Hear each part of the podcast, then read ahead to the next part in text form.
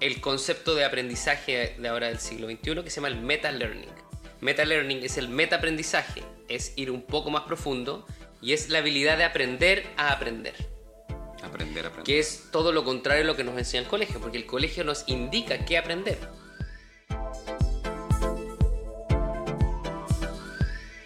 Hola, mi nombre es Alfredo De Vanna y quiero darles la bienvenida a este episodio de Progresando Ando, que hemos creado con muchísimo cariño, con el propósito de contribuir en el progreso y la evolución de cada uno de ustedes en diferentes áreas de sus vidas.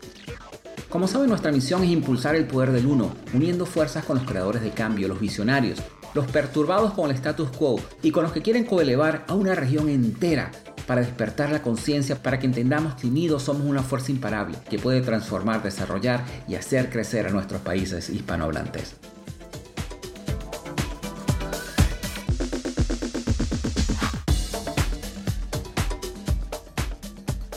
Mi nombre es Alfredo De Vanna y quiero darles la bienvenida a este podcast que hemos creado con muchísimo cariño, con el propósito de contribuir en el progreso y la evolución de cada uno de ustedes en diferentes áreas de su vida.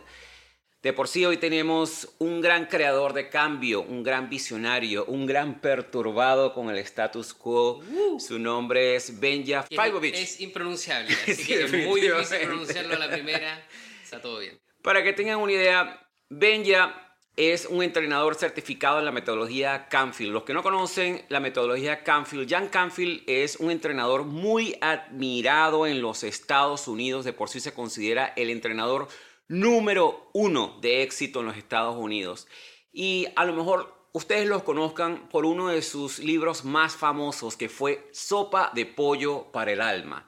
Fue increíble ese libro. El libro más vendido en el mundo. El más vendido en el mundo. Más de 600 millones de copias. De por sí él habla mucho de ese libro en la película El Secreto. Así es. Ustedes a lo mejor lo conocerán desde la película El Secreto porque eso fue lo que lo transformó a él y lo que le llevó a realizar todos sus sueños. Y recientemente también es conocido por los principios del éxito. Cómo llegar de dónde estás y a dónde quieres ir. Benja, por otro lado, también ha transformado vidas desde el 2004. Ha impactado la vida de más de 100.000 personas y, escuchen esto, muy interesante, y más de 200.000 profesores. El doble de las personas que han impactado los ha hecho con los profesores. Eso es súper interesante. Además de eso, ha reformado los currículos estudiantiles en Latinoamérica desde el 2008. Es un tema bien interesante que vamos a estar conversando también acá. Para que tengan una idea también, Benja no es el tradicional coach o conferencista. Si ustedes tienen la oportunidad de ver alguno de sus videos, de sus conferencias, ustedes ven que él combina sus habilidades con su pasión por la música, el baile. Yo lo he visto bailar, es un gran bailarín. Y la meditación y la comedia. Además, también hace muy buenos chistes. Intentamos que cada día sean mejores. Y esto lo hace él para crear una experiencia única en las audiencias. Otra cosa que es bien impresionante, él es autor de más de 14 libros en educación financiera, empoderamiento, emprendimiento, productividad, trabajo en equipo, empatía, liderazgo y comunicación. Y próximamente va a sacar un libro de cocina. Se viene. Es lo único que te falta, ¿no? Se viene. Tiene el premio al Top 100 Líderes en Latinoamérica desde el 2013. Top 100 Jóvenes Innovadores en el 2014 y uno de los primeros emprendedores chilenos en el 2015. Benja, te comento algo. Gracias a Dios nosotros estamos en este camino de la transformación del ego porque de otra manera no podrías salir por esa puerta. No, me encanta. Aparte, entendemos todos que uno es un mero servidor. Así mismo. Es un canalizador de la información. Así que gracias, Alfredo, por invitarme a tu maravilloso programa. Gracias. Para darles una idea a nuestra audiencia, lo que vamos a estar aprendiendo el día de hoy, vamos a entender un poco por qué el sistema educativo de hoy es considerado un fracaso. Benja nos va a compartir algunas de sus teorías con respecto a eso. Y también, ¿qué podemos hacer nosotros para revertir los síntomas secundarios de este tipo de educación? Que lamentablemente muchas veces se convierte en una piedra de tranca para nuestro progreso y nuestra evolución. ¿No es así, Benja? Completamente. Cuéntame, ¿cuál fue ese momento, Benja, que te hizo ver que el sistema educativo latinoamericano necesitaba un cambio? Tu historia comienza en la cárcel. En la cárcel comienza la historia. Yo estaba estudiando en un colegio privado y mis padres me cambiaron a un colegio público. Okay. Y mi primer día de clases en este colegio público, mis compañeros habían organizado una protesta estudiantil en Chile. Entonces me dicen, Benja, si tú entras a clases, te va a ir muy mal con nosotros. Entonces tú tienes que acompañarnos a la protesta estudiantil. Vamos a ir a protestar al Ministerio de Educación. Pero te iba a ir mal con ellos porque te estaban como amenazando. Claro, porque era el único que iba a entrar a la clase. Okay. Y todos mis compañeros estaban afuera protestando. Okay. Bueno, para hacer la historia corta, yo nunca había agarrado una piedra en mi vida. Lancé mi primera piedra al ministerio. Llegaron los policías, me agarraron los policías, me pegaron los policías, me subieron arriba, me llevaron a la cárcel. Wow. Entonces dicen que en la cárcel y en los hospitales se conocen a los mejores amigos. Dicen por ahí, no sé quién lo habrá inventado, ¿no? En la cárcel conocí gente que también lo habían llevado detenido en estas protestas estudiantiles y me encontré que todas las personas que estaban ahí eran grandes soñadores. Personas que soñaban una educación pública de calidad, personas que soñaban en la equidad social y cómo veían que la educación era un puente del cambio. Qué interesante. Con esas personas nos reunimos y formamos un centro alumno al año siguiente en el colegio. Y ese centro alumno se transformó en lo que se llamó la Revolución Pingüina en el año 2006. La Revolución Pingüina. Que ha sido la revolución estudiantil, la revolución cívica más importante en Chile luego de la dictadura. Wow. Que nosotros tuvimos. Entonces, imagínate con esa experiencia, yo tomaba el teléfono y llamaba a los otros presidentes de centros de alumnos y les decía, mañana vamos a protestar. Y tenía 120.000, 150.000 personas en las calles protestando de los otros colegios. Y hablando de eso, fíjate que se convirtieron ustedes en una fuerza de cambio. Completamente. Y un punto que es importante también destacar de eso es que incluso las situaciones más difíciles, las cosas que las personas piensan como que wow, ¿cómo me puede llegar a pasar esto a mí? Son situaciones transformadoras en la vida de cada una de esas personas, como te pasó a ti. Para algunas personas, haber caído en la cárcel pudo haber sido la peor pesadilla de sus vidas, pero para ti fue lo que te llevó a realizar el cambio, a transformar todas estas vidas en Latinoamérica y a los profesores. Increíble. Bueno, y yo termino mi colegio, entro a la universidad y en mi colegio recibí mucho bullying. O sea, pese a que yo estaba en el centro de alumnos generando grandes cambios, cuando volví a la sala de clase, a mi curso, la verdad es que era bastante odiado en mi curso. Recibí cosas como, me metieron una vez en un basurero, wow, esos basureros grandes, y me tiraron de la escalera para abajo, así yo rodando. Y me pasaron muchas anécdotas que me hicieron poder empatizar con otros, entender la realidad de una manera distinta. No lo pasé bien en el colegio, y cuando salgo de cuarto medio y tengo todo este activo de haber formado un movimiento ciudadano y también el dolor de que muchos jóvenes sienten hoy día en los colegios, de ser maltratados psicológicamente, físicamente, por distintas aristas físicas o distintos problemas, decidí iniciar una cruzada que permitiera a los jóvenes poder identificar o poder adquirir una bandera de lucha en su vida. Lo que nosotros podríamos entender comúnmente como un propósito. Mente como un propósito. Y además, reforzar una habilidad. Yo me focalizaba en una habilidad que era la autoconfianza. Porque yo a mis 18 años sentía que si, en Chile decimos, si uno se cree el cuento, puede lograr cualquier cosa en la vida. Así mismo. Pero de la misma manera, fíjate que eso puede funcionar también de la otra manera. Si te crees el cuento negativo, también dejas de lograr muchas cosas en la vida, ¿no? Completamente. Porque te bloqueas increíblemente. Una de las cosas que vi en tu página web fue que tú descubriste el poder de la palabra. Y tú decidiste utilizar el poder de la palabra, pero para el bien. Que definitivamente hay muchas personas que, bueno, puede ser intencionalmente o sin intención, utilizan el poder de la palabra para el mal. Y digo inconscientemente porque a veces no nos damos cuenta que nosotros le podemos estar diciendo una crítica a una persona y no sabemos cómo esa crítica puede afectar la vida de esa persona. De la misma manera, tampoco nos damos cuenta del poder que tiene darle un complemento a una persona y cómo ese complemento puede afectar la vida de esa persona positivamente. Háblanos un poquito más de eso. No, así es. La palabra crea y configura la realidad. Y es que, en el fondo, el ser humano todas las decisiones las está tomando en función de una emoción motora, que es el amor o el miedo.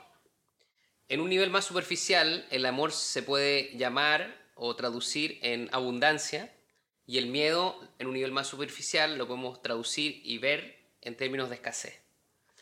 Entonces, estas dos emociones están jugando constantemente, y están jugando con nosotros en un nivel consciente e inconsciente. Nosotros, a través de nuestra Latinoamérica, a través de distintas historias que nosotros hemos adquirido, desde que llegaron los españoles, gente de Portugal. Ha sido una historia bien sufrida la de Latinoamérica. Bastante.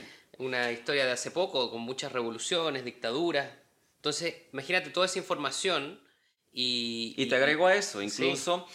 Este periodo también de etiquetas que nos han puesto a nosotros en Latinoamérica como países tercermundistas, países que no son desarrollados y países que están hundidos en la pobreza, que es ese poder de la palabra que nosotros estamos hablando en este momento, que son las cosas que incluso como pueblo a veces se crean y el efecto que tienen en toda la comunidad y en todos los diferentes países de Latinoamérica, ¿no? Completamente, pero hay algo que tiene un latinoamericano que no lo tiene nadie en el resto del mundo y yo te diría que es la pasión, el corazón y la conexión.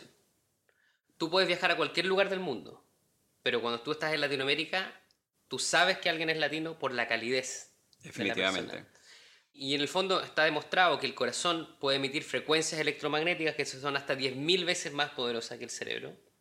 Por lo tanto, el infinito potencial que nosotros tenemos en nuestro continente es abismante.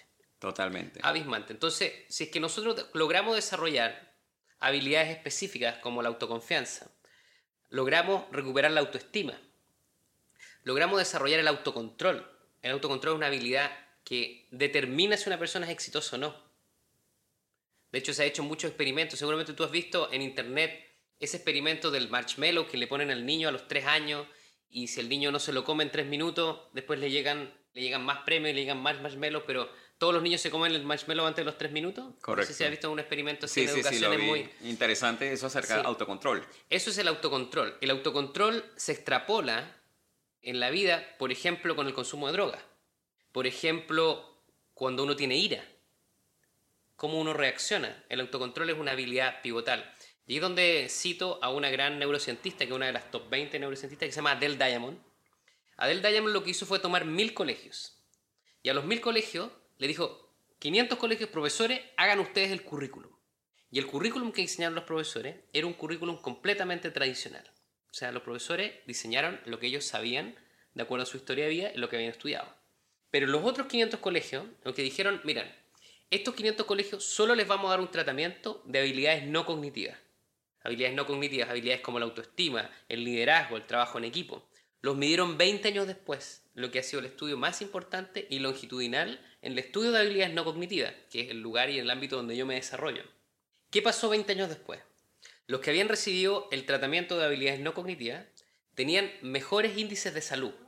Es decir, menor probabilidad de tener una enfermedad cardiovascular, menores tasas de obesidad, porque en este currículum también se desarrollaba el autocontrol como estas habilidades no cognitivas. Tenían mayor ingreso y mayor salud financiera, menores probabilidad y tasas de endeudamiento. Imagínate que les iba mejor en el amor, o sea, eran capaces de sostener una relación en largo plazo. ¡Qué increíble! Y incluso tenían mejores índices en la criminalidad. Entonces cuando uno analiza esto y dice, mira, ¿qué es lo que nosotros queremos en la vida? Llega el año nuevo, nos ponemos estos calzoncillos amarillos, corremos por las rotondas, comemos lentejas, comemos uva y decimos, lo que yo quiero este año es salud, dinero y amor. Y cuando nosotros analizamos, cuando una persona se desarrolla en este ámbito no cognitivo, en estas habilidades socioemocionales, ¿qué es lo que tiene más? Salud, dinero y amor. Entonces, hoy día enfrentamos una crisis que es mundial y tenemos, cada crisis tiene infinitas oportunidades. Y lo que yo creo que estamos enfrentando es que tenemos un sistema educativo que hoy día está estancado, que hoy día no tiene emoción. Como no hay emoción, no hay aprendizaje. Esa es la base del aprendizaje, la emoción. Y tenemos un mercado laboral que avanza a velocidades exponenciales. Entonces tenemos un sistema educativo que no es capaz de adaptarse al sistema laboral.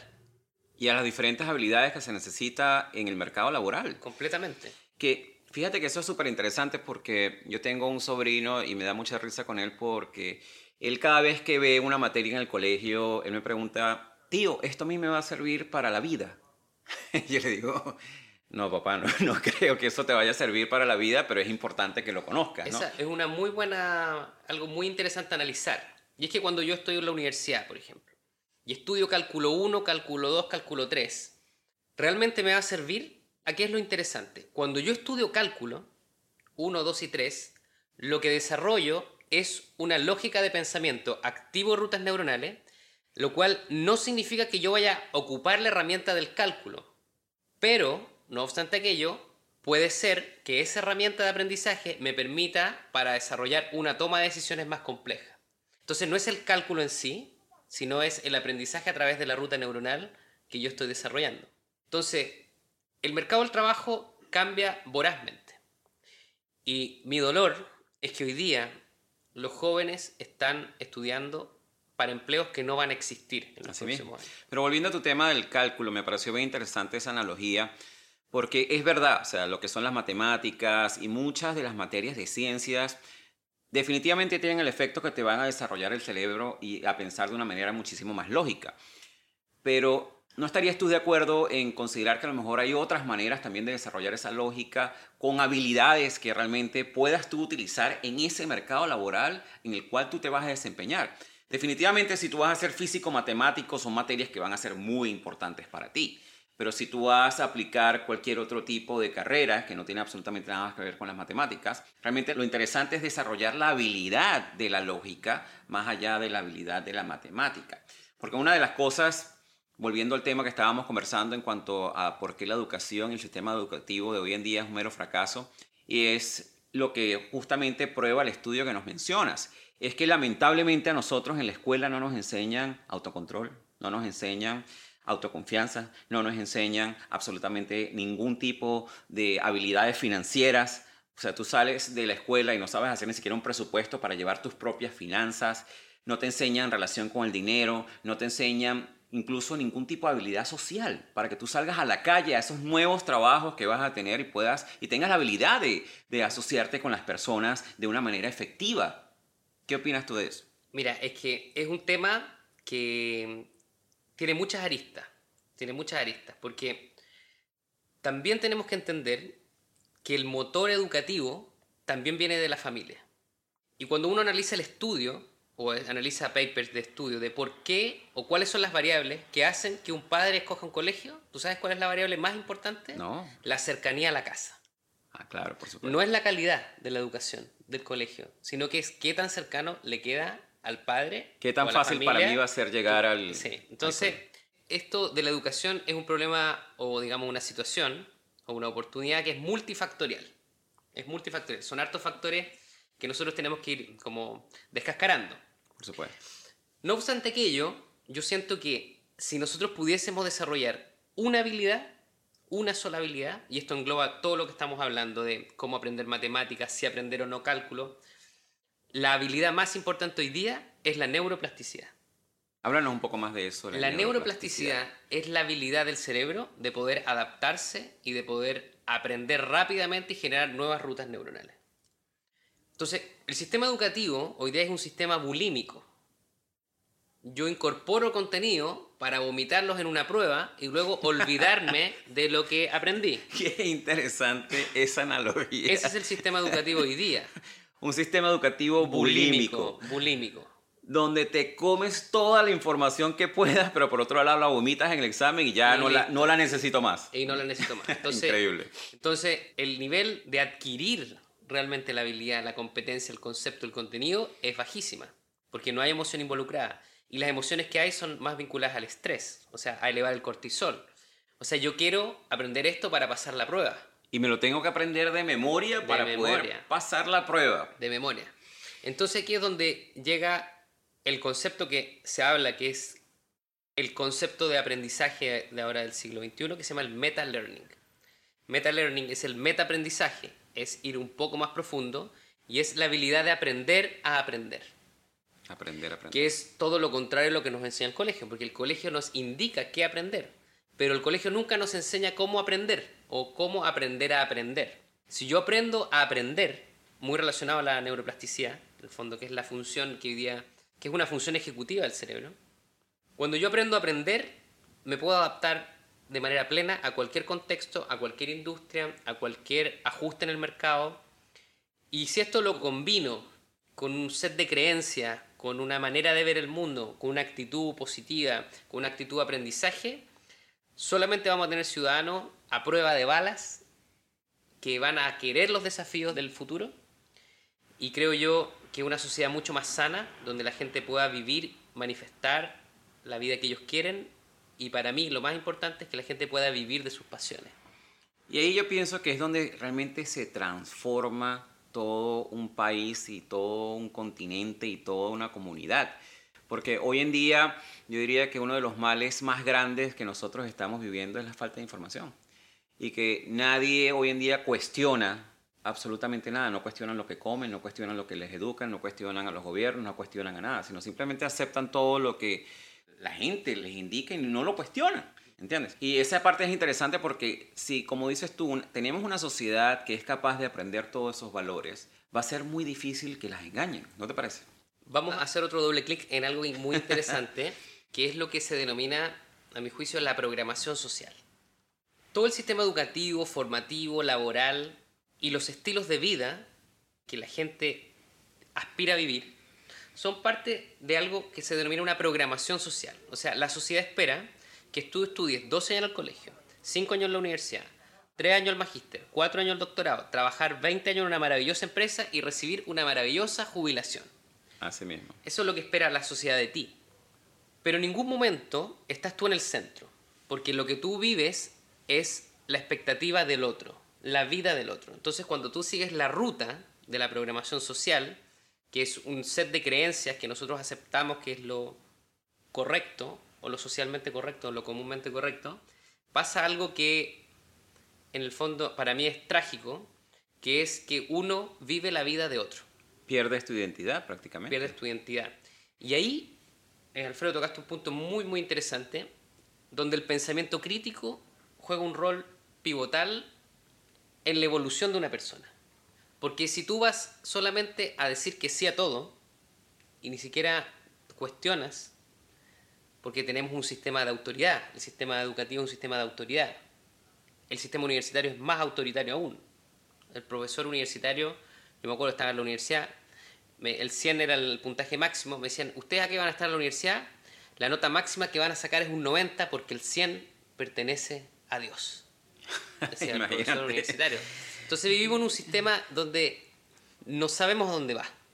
Es un sistema perdido, un sistema apagado, un sistema que nos hace vivir la vida de otro, que nos hace seguir un sistema, una ruta. Y hoy día el mundo cambió. Hoy día las tecnologías de información nos permiten conectarnos con personas de otro lado del mundo, poder vender a través de internet. Ya no hay que estar 40 horas a la semana sentado en un puesto de trabajo. Entonces, en la medida que todos podamos despertar y de manera rápida, vamos a poder pasar a un siguiente nivel y a una siguiente etapa de este videojuego. Así mismo. Así que eso es lo que apuntamos y eso es lo que estamos haciendo a través de los programas educativos, que es hacer que los jóvenes puedan cuestionar. Que puedan pensar por sí mismos. Que puedan pensar. En los programas que nosotros hacemos, el profesor no existe. El profesor es un facilitador. Facilitador de la didáctica. El contenido y el aprendizaje lo crea el mismo alumno. Es un sistema constructivista, donde cada uno construye su conocimiento y su aprendizaje. Tú sabes, eso obviamente está muy relacionado a lo que son los masterminds que se manejan hoy en día. Los masterminds de hoy en día, como tú sabes, son estos donde existe todo un grupo de personas que comparten ciertos conocimientos y sí, existe una persona que sabe más que ellos, que es el facilitador que los ayuda a ellos a sacar estas grandes ideas. O sea, que lo que tú estás sugiriendo es que se creen como grupos de masterminds en las universidades y en los colegios. Es entender que el profesor no es dueño del conocimiento, es un facilitador. Hoy día el acceso a la información es tan grande que cualquier alumno puede tomar el celular, un niño de 10 años, y decirle, profesor, eso no es así. Usted no está diciendo algo que es correcto porque sale acá. Entonces, hoy día la figura de autoridad ya no es, porque también esto se asocia mucho a la evolución de la conciencia. Y es que uno lo puede ver en la infraestructura de las ciudades. Antes el poder lo tenía la iglesia. Entonces se generaban grandes, cuando llegaron los españoles, los portugueses, lo primero que hicieron fue poner las iglesias. Y la iglesia tenía tanto poder porque la iglesia tenía el poder del vino. Y el agua potable se tiene menos de 100 años el agua potable. Entonces el vino se usaba para potabilizar el agua. Entonces el poder que tenía la iglesia era el agua. Wow, qué interesante. Después las ciudades empezaron a evolucionar, a edificarse más y nacieron las empresas. Se generaron grandes edificios. Uno puede ver, por ejemplo, tú eres de Panamá, hay grandes edificios de grandes corporaciones.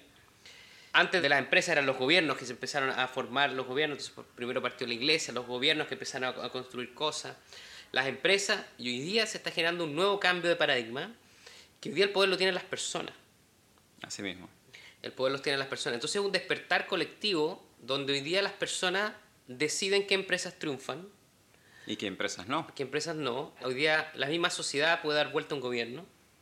Entonces, estamos pasando una etapa maravillosa donde tenemos un poder increíble que si lo tomamos bien, y lo tomamos de manera consciente, de manera desde el amor, poder generar todos estos cambios, podemos generar un crecimiento en nuestra Latinoamérica sin precedente. Y fíjate que eso es muy interesante porque eso es verdad. Hoy en día, de por sí, se habla del poder del consumidor, ¿no? No se habla del poder del pueblo como tal. Pero sin embargo, este ejemplo que tú acabas de dar es muy verdadero en otros países, donde realmente el consumidor y las personas son las que determinan. Por ejemplo, hay un ejemplo que a mí me impactó muchísimo en Iceland. Ellos cambiaron el sistema bancario porque el pueblo se unió y dijeron, no, mira, ya no vamos a aceptar esto que nos están haciendo estas corporaciones y estas compañías financieras como los bancos. Y ellos llevaron a hacer una reforma con los bancos. Y eso fue el pueblo uniéndose. Pero en Latinoamérica, justamente con toda esa pasión que tú nos comentabas al principio y que nosotros sabemos que teníamos nosotros los latinos, de por sí lo hemos visto en muchísimas de las fiestas donde hemos ido, sí, los latinos son los que prenden la fiesta. Así es. Realmente es un poder que no se está utilizando ni con las empresas, ni con los bancos, ni con los gobiernos.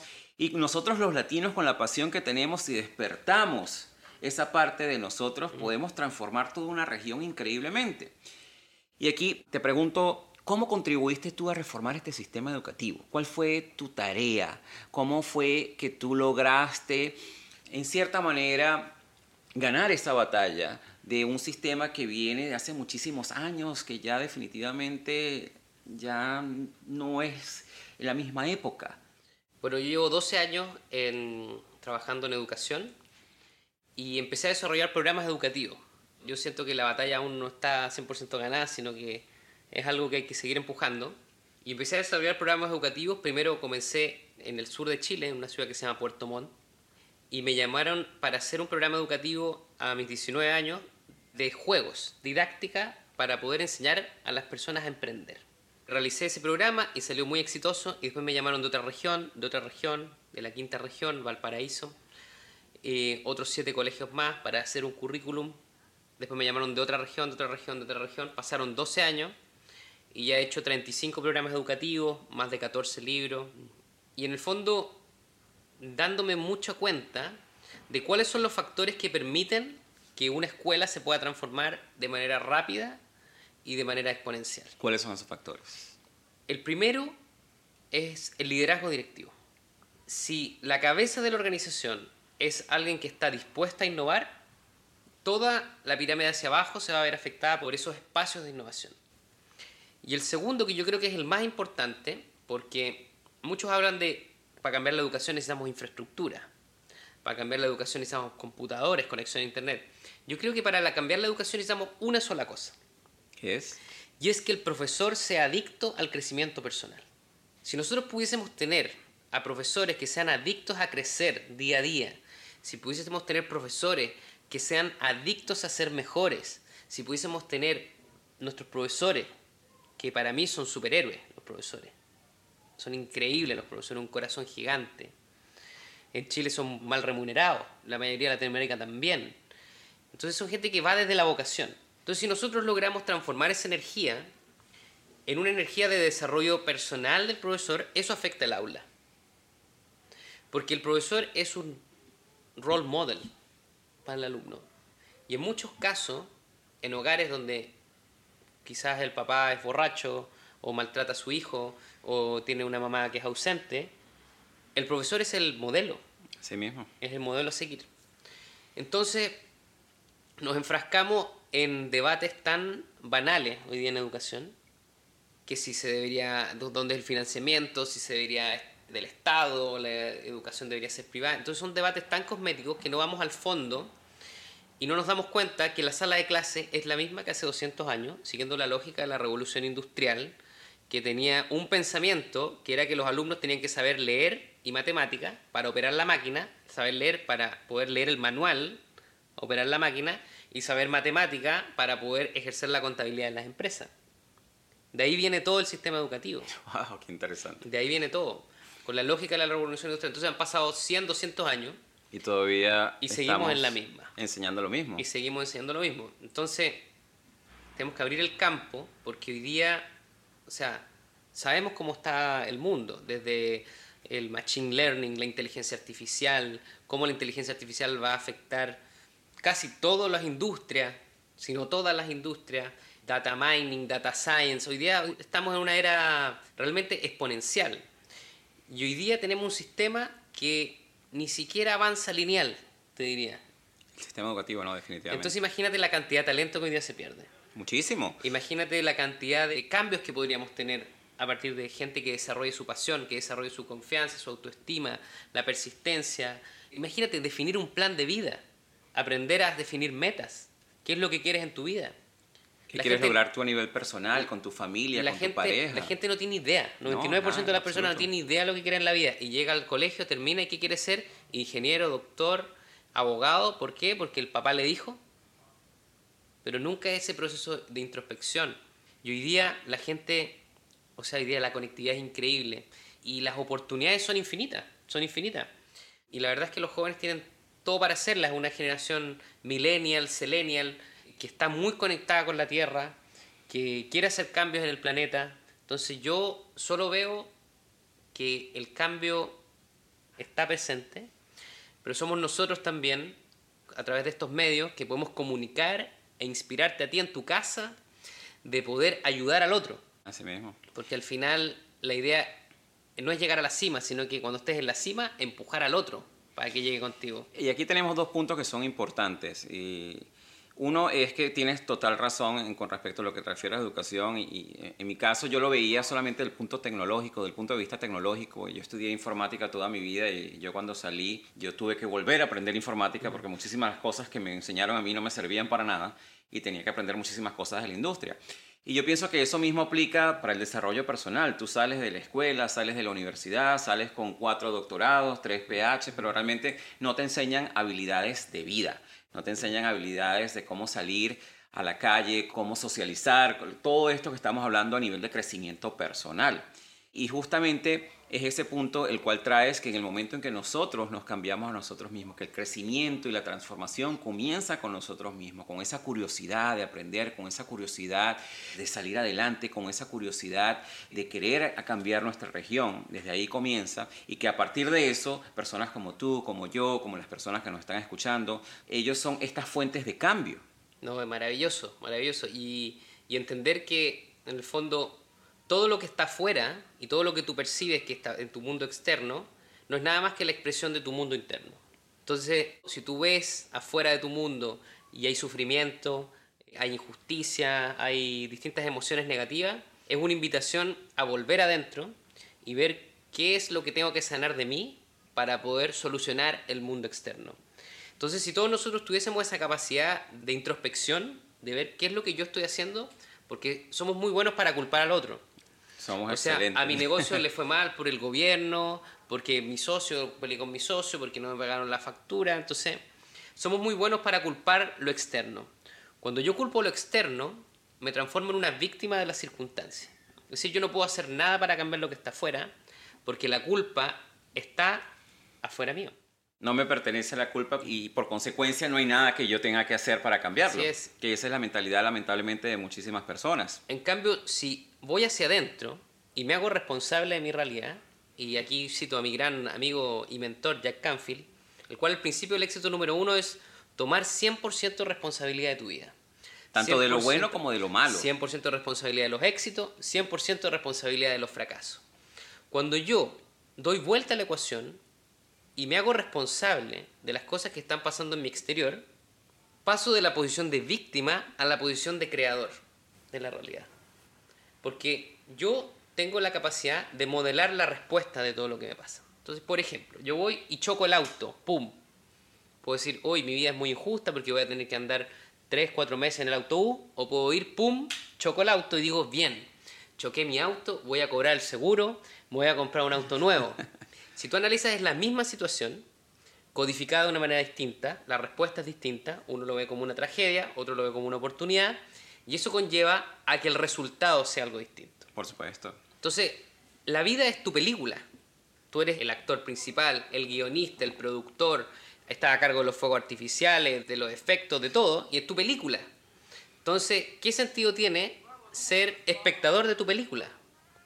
Tienes que ser protagonista de tu película y ganarte un Oscar con tu película. Exacto, y tienes el poder de escribir tu propio guión. Tú es tu guión, tú escribes lo que tú quieres de tu vida. Entonces, que no te escriban el guión.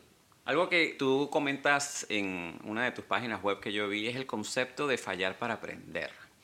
Muchas personas ven el fracaso como, mira, soy un perdedor, no sirvo en la vida y no vale la pena que siga intentando. Cuando en realidad, realmente, el fracaso es una de las herramientas de aprendizaje más importantes que pueden existir en tu vida. Es interesante el fracaso de Antonio Damasio, que también es uno de los top 20 neurocientistas más importantes del mundo. Nos habla cómo el fracaso nos ayuda a desarrollar la intuición. Y la intuición es como esa magia interna, esa voz interna cuando tu estómago te habla y te dice toma esta decisión o haz esto. Y es un poder realmente increíble cuando nosotros sabemos escuchar nuestro cuerpo. El error también, cuando uno lo toma como aprendizaje, genera un efecto increíble en las rutas neuronales. Porque el fracaso, el error, viene de la mano con mucha emoción. Entonces tú puedes tomar el error como algo que te bloquea. Tú dices, no, esto, yo no sirvo para esto. O puedes tomarlo como una herramienta de crecimiento y de aprendizaje. Entonces cuando yo entiendo que la iteración es el camino para llegar al óptimo, o sea, cualquier ingeniero que me está escuchando acá entiende que en cualquier sistema de optimización de procesos es la iteración que te lleva al óptimo. Cuando yo me equivoco y aprendo, el destino final es encontrar la solución y llegar al éxito. Y además de eso, cuando me equivoco, me aprendo y lo pongo como parte de mi guión de mi película y no dejo que me afecte y sigo creciendo y no me quedo atado en el pasado. Quiero agregar algo breve a esto, que es que en la universidad, en el MIT, hicieron una investigación interesante para decodificar cuál era la habilidad más importante para los emprendedores. Muy vinculado a la educación. Sacaron que la habilidad más importante es la que se denomina el grit. El grit, traducido para nuestra Latinoamérica, es el aguante. El aguante. ¿Y qué es el aguante? Es la persistencia sostenida en el tiempo. La persistencia sostenida en el tiempo. Entonces aquí volvemos al fracaso. Y es que si yo me equivoco y soy persistente y lo mantengo y lo sostengo en el tiempo, la evidencia científica habla de que es la habilidad más importante que tú puedes desarrollar en tu vida. Es la convicción, es entender que el resultado que tú quieres lograr te pertenece, es tuyo. Y tú vas a insistir hasta que llegue a tu vida. Bueno, fíjate que de eso tenemos muchísimos grandes ejemplos porque muchísimas de las personalidades que hoy existen en el mundo, Richard Branson, él lo consideraban disléxico y la profesora le dijo que no iba a llegar nunca a hacer nada. Richard Branson es ahorita uno de los multibillonarios más exitosos del mundo a nivel de empresas y ahorita tiene sus programas espaciales. Michael Jordan, el coach le dijo tú nunca vas a lograr nada y sin embargo fíjense dónde está Michael Jordan hoy en día. Y todos esos vienen de esas personas que tomaron el fracaso como una herramienta y dijeron no, esto no es así, no se creyeron su película y decidieron salir adelante. Increíble. Y en base a eso, bueno, tú y yo tenemos una historia muy interesante. Estábamos en una conversación de estas accidentales en Pula y tuvimos la oportunidad de conversar con una persona y vimos cómo estaba ella encerrada en su mundo, en su película, en sus conversaciones, encerrada en esa historia de su fracaso y cómo salir adelante. Y increíblemente, luego que nosotros facilitamos esa conversación con ella de una manera increíble, la buena noticia fue que ella fue capaz, al momento de tomar ese fracaso, de cambiar su película, de manifestar su trabajo ideal y su vida dio un giro de 360 días en pocos días. Increíble. Bueno, y eso tiene que ver con cómo uno puede, desde el pensamiento, afectar la realidad.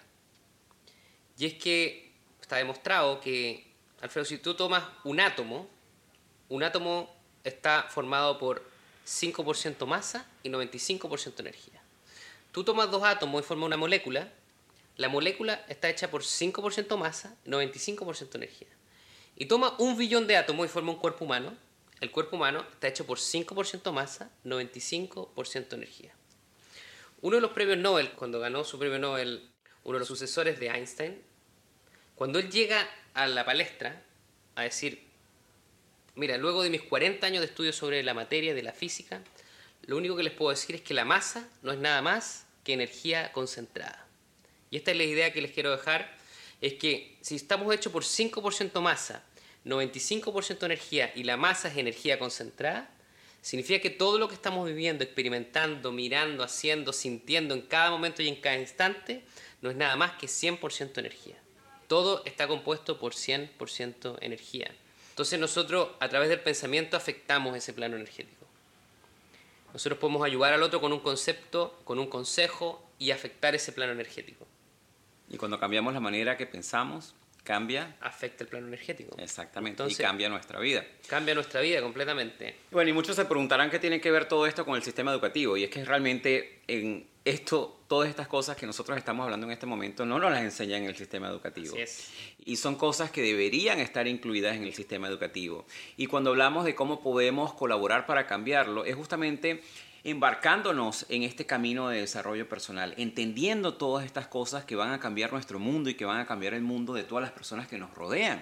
¿Qué herramientas les darías tú a las personas que lamentablemente en este momento, mientras no podamos hacer todo el cambio al sistema educativo, están sufriendo de algunos de estos síntomas de pasar por un sistema educativo? ¿Qué herramientas les darías tú a estas personas para que puedan minimizar los síntomas y definitivamente puedan tomar ventaja de todo este camino del desarrollo personal y transformar sus vidas? Bueno, 3 cosas. Vamos con los tips. 3 cosas. Lo primero es, decide lo que quieres. 99% de las personas no tiene idea de lo que quiere en la vida. La decisión viene de la palabra decidir, cortar, ir por un camino. La decisión concentra la energía. Y eso es muy importante. 1, decide lo que quieres. 2, cree que es posible. Si tú crees que es posible y te adueñas de ese resultado que tú quieres, la energía se va a alinear para que tú puedas llegar a ese resultado. Si a esto tú le sumas el grit, que es la persistencia sostenida en el tiempo, ese resultado va a llegar a tu vida sí o sí. Y antes de que digas al 3, para hacer un sumario del 3... en el primer punto es decidir, que sí, obviamente es obtener claridad de qué es lo que quieres hacer, por qué lo quieres hacer y cuál es el propósito por lo cual lo quieres hacer. Es entender cuál es tu destino. No hay nada peor que ir a un destino sin tener una ruta, ¿ok? Ese concepto me parece súper interesante. El segundo es lo que tú estabas diciendo, que de por sí Henry Ford tiene una frase muy célebre que dice, si crees que puedes, como si crees que no puedes, estás en lo cierto. Entonces, definitivamente es creer que puedes hacerlo y creer en ti todo el tiempo. Clave. Entonces, ahora, la número 3. 1, decide lo que quieres. 2, cree que es posible. Y la 3, la más importante, esta es la más importante. Toma cantidad industrial de acción. Acción, porque la acción cambia el destino del universo. Entonces, tú puedes estar haciendo afirmaciones, meditando todo el día, visualizando, haciendo tu vision board, viendo tus metas todos los días, pero si no tomas acción, ese resultado no va a llegar a tu vida. Esos son los consejos. Entonces, 1, decide lo que quieres, cree que es posible y toma acción. Masiva acción. Ese último punto que dices es muy importante porque yo he escuchado mucho en el mundo del desarrollo personal y estoy muy de acuerdo con eso, de que la película El Secreto fue exactamente lo que le faltó. Porque la película El Secreto sí nos ayudó muchísimo a cambiar esa mentalidad, nos ayudó a enfocarnos positivamente y nos dio muchísimo ánimo, pero les faltó decirnos, es toma acción. Interesante. Sueña en grande, pero toma acción. Interesante, porque en el fondo, cuando nosotros hablamos de la ley de atracción, siento yo que está mal entendida la ley de atracción. Porque la ley de atracción nos muestra que uno atrae lo que piensa. Si uno piensa en un auto, lo va a atraer.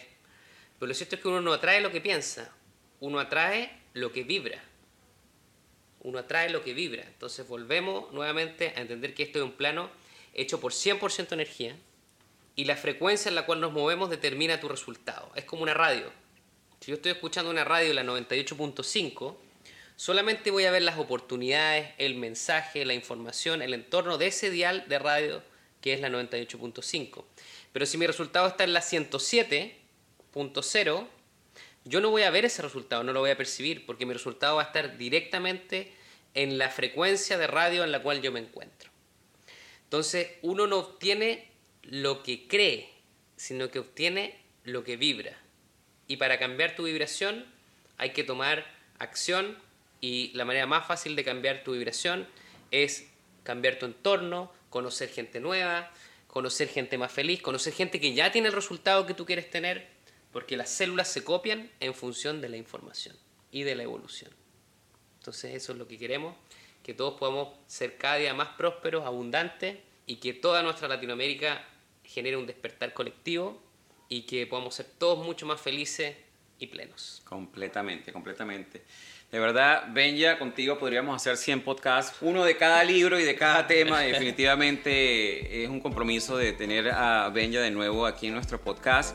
Muchísimas gracias, Benja, gracias, por todo ese conocimiento que le estás regalando a nuestra audiencia y por esa misión que estamos compartiendo para transformar a nuestra hermosa región. Y así hemos llegado al final de este interesante episodio de nuestro programa Progresando Ando. Te invitamos a visitar la página web de nuestro programa en la siguiente dirección: progresandoando.progrevo.com, donde encontrarás recursos gratuitos que hemos creado para ti, para contribuir en tu crecimiento personal. De igual manera, te invitamos a compartir este episodio con todas aquellas personas que tú sientas que puedan beneficiarse con este mensaje transformador, para que juntos, a través del poder del uno, podamos coelevar a todos nuestros hermanos y hermanas hispanohablantes.